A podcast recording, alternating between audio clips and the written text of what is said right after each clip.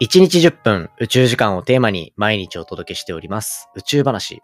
今回は電気自動車、ハイブリッド自動車に使われる材料っていうのが宇宙空間でどうやってできたのか、そんなお話をしていきたいと思っております。天文学、宇宙を解き明かす上で観測で解き明かすっていう面と、数学で解き明かすという、まあ2種類の手法があるんですが、これらがせめぎ合って歴史がどんどん動いている姿っていうのを時系列的にお話しもしていきたいと思っておりますので、ぜひ最後までお付き合いいただけたら嬉しいです。3, 2, 1, ignition. Japan. 佐々木亮の宇宙話。2022年10月29日始まりました佐々木亮の宇宙話。このチャンネルでは1日10分宇宙時間をテーマに天文学で博士号を取得した専門家の亮が毎日最新の宇宙ニュースをお届けしております。ということで本日でエピソードが754話目を迎えているところで今日お話しするのは電気自動車だったりとかに使われる物質これらがどうやって宇宙空間で作られたのかそんなお話をしていきたいと思います。これですね、日本のこう国立天文台から出たプレスリリースを今回はベースにお話しさせていただくんですけど、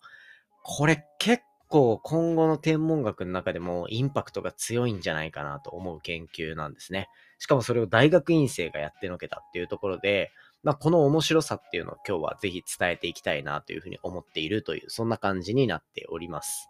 で、今日ですね、紹介するのは、これなんか、もしかしたらイメージしづらい部分がいくつか出てくる可能性もあるので、ただインパクトは本当に強いというところがあるから、ぜひですね、何回か聞いていただきながら、こう、解釈深めていっていただけたら嬉しいなと思ってるんですけど、今回紹介するのは、2017年にノーベル賞を受賞した、こう、研究分野である重力波って呼ばれるものが、ちょっと関わってきます。この重力波ってものは、まあ、簡単に言えば、ものすごい重力の天体っていうのが、まあ、ぐるぐる回ってたりとか動いたりしていると、こう重力場と呼ばれる私たちの目には見えない空間を重さによってねじ曲げるっていうような、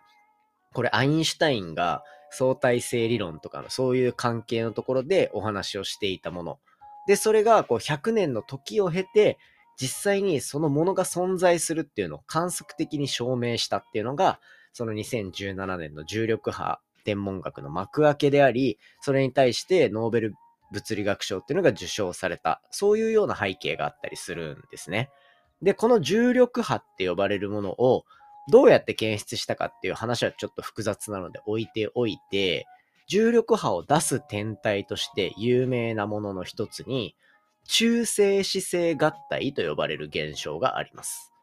ねもう重力波、中性子星って言われたらもう、はい、ポカーンって感じだと思うんですけど、まあこれ重力波はまあ正直あんま覚えとかなくても大丈夫です。最初にじゃあ話すなよってことなんですけど、まあ、今回注目してほしいのは中性子星が合体するっていうところですね。中性子星っていうのは、これ、これもまた宇宙空間でものすごく不思議な天体で、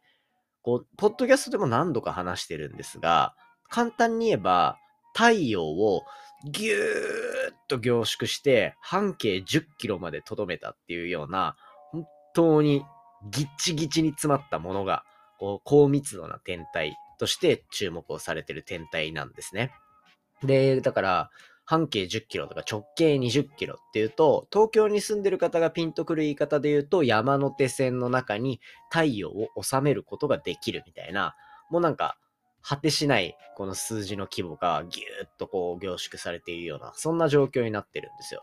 で、そんなレアな天体、これ結構やっぱ不思議な天体として注目されてるものの、さらに、この中性子星と呼ばれるギッチギチに詰まった天体っていうのが、二つ連なってぐるぐるぐるぐる回ってるっていう、これまた不思議な天体があるんですよね。だこの二つの天体がぐるぐるぐるぐる回っていて、で、お互いの重力がこうギューッと引っ張り合いながら、最終的にそれらが合体する。つまり、くっついちゃうっていうような現象が発生するというところが、これ中性子星合体と呼ばれるもので、簡単に言えばこう100と100の重さを持っていたものが、一瞬でくっついて、あの、200とかそれ以上の重さのものをバシーンと作るみたいな、そんな感じなんですよね。そうすると、ある場所にものすごく重い星っていうのが完成するので、それによって、こう、時空がぐわんと歪まれて、それによって重力波が発生、そして検出されるみたいな、そういうような流れがあったというのが2017年のお話でした。で、その2017年の時に、じゃあ中性子星合体したら何が起こるのかっていうと、これすごいすっ飛ばしていろいろ言うと、宇宙空間でものすごくレアな金属っていうのを作り出す現象がまさにこの中性子星が合体するという現象なんですね。なので、このガチャンってくっついた衝撃によって重力波っていうのが出ましただけじゃなくて、実はそこでは、なんと金だったりとか、プラチナだったりっていうような、いわゆるこう地球上でもあの金属ってすごいレアだよねって言われるようなものだったりとか、あとはこうレアアースって呼ばれるものだったりっていうのが、そこの場で作られるというところで、宇宙空間でどうやってそういう金とかプラチナとかっていうものを作り出すことができるのかっていう意味の、その側面での研究っていうのも実はこのタイミングでぐーっと伸びてきたんですよ。ただそこで初めて金だったりプラチナっていうのがこうやって作られるって観測的に分かったものの、観測したデータの中には、未だに説明できない要素。まあ、こう、光の種類をいろいろ分けてみたりとか、観測データっていうのをつぶさに見ていくと、この現象ってなんで起きてるんだろうっていうのが、未だに分かってなかったと。5年前のデータに対して、天文学者がこう頑張っても解釈が及ばない部分が未だに残っていたんですね。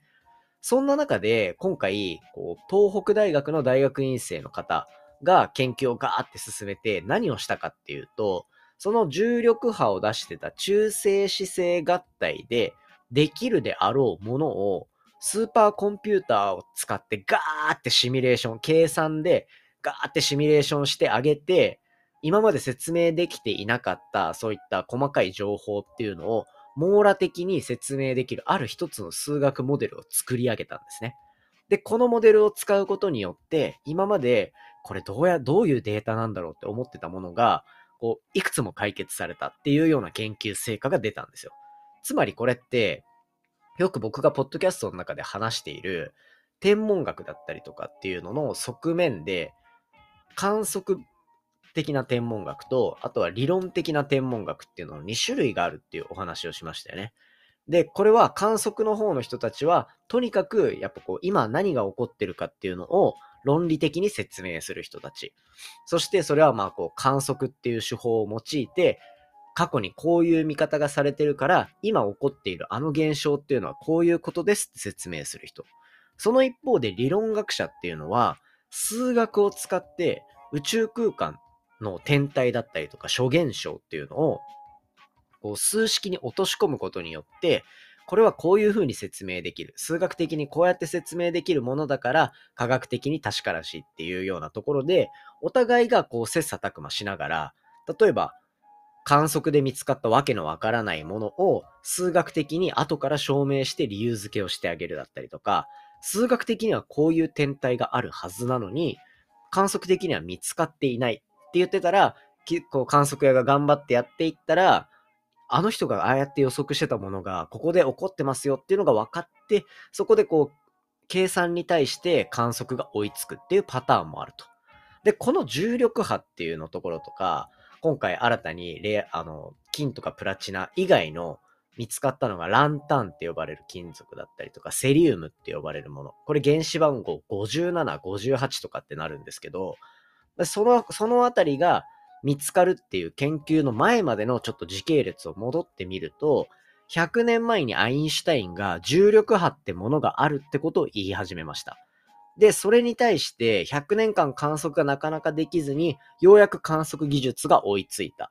で、観測技術が追いついてきたが、こう観測した結果のものを見ると、今の解釈じゃ全然わからない。このもっと難しい現象が含まれてる可能性があるっていうところが指摘された。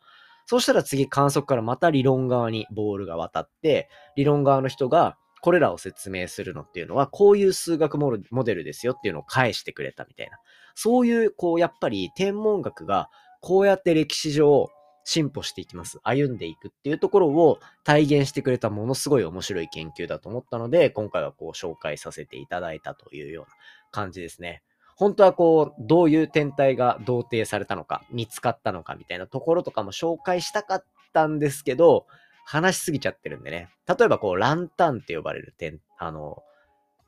なんだ、金属。これは、あの、水素充電池だったりとか、ニッケル充電池みたいなところで、いわゆるハイブリッドカーだったりとか、電気自動車みたいなところに使われる材料っていうのを、に、になっているようなものが、この、と、ランタンって呼ばれる天体。ごちゃごちゃになっちゃうんですよね。ランタンっていう天体だったりとか、まあ、他にもいろいろ工業的に使われていたりすると。あともう一つ、もうちょっと重い星で、セリウムって呼ばれるものは、まあ、ハードディスクとかのいわゆるこう、まあ、光学レンズって呼ばれるものを磨くような研磨剤として使われてたりとか、あとはまあ結構いろいろ超電導体の材料として使われたりするみたいな。そういうところ、超電導体ってあのリニアモーターカーみたいに、こう、浮かせるやつですね。電気とか磁力とかを使って。そういった点ものに転用される結構使われているが宇宙空間でどうやって作られたのかいまいちピンときていなかったような天体っていうのが今回説明されたっていうのは、まあ宇宙空間を解き明かすっていうことだけじゃなくて、地球でそれらの材料を使ってる私たちに対して、こういう過程でできたんだよっていう解釈を与えてくれるっていう意味でも、なかなか面白いものだったので、今回紹介したという形になりました。はい。ということで本題は以上というところにさせていただいて、近況報告する時間ないんですよね。あの、今土曜日のお昼に収録してます。で、お昼に公開してるというところで、あの、まあ最近疲れてますっていう話はいろいろあるんですけど、この後実はですね、ちょっと面白いポッドキャストのイベントというか、公開収録みたいなものにお誘いいただいたので、そこに行ってきます。これ詳細話していいのかわかんないんで、もし話していいんだったら、あの、後々話そうかなと思うんですけど、いわゆる日本トップの、もう本当に1位とかを何回か取ってるような人たちのイベントなので、そこでどんなもの吸収できてくるのか、僕自身が本当に日本一を目指してポッドキャストやってますよっていう話があるので、そこに対して、まあこう勉強できることがガンガン勉強してこようかなと思っているので、もし話せる内容があったら話します。ということでですね、先日 AB ラボっていうところで、あの宇宙系のコミュニティのところで公開収録した模様を明日、明後日か、明後日し明後日ぐらいで公開していこうかと思うので、そちらもぜひ楽しみにしておいてください。それではまたお会いしましょう。あ、最後の挨拶忘れてましたね。今回の話も面白いなと思ったら、お手元の Spotify アプリでフォロー、そしてフォローボタンの下にあるレビュー、ぜひよろしくお願いいたします。番組の感想や宇宙に関する質問については、Twitter のハッシュタグ宇宙話、または Spotify の Q&A コーナーからじゃんじゃんお寄せいただけたら嬉しいです。それではまた明日お会いしましょう。さようなら。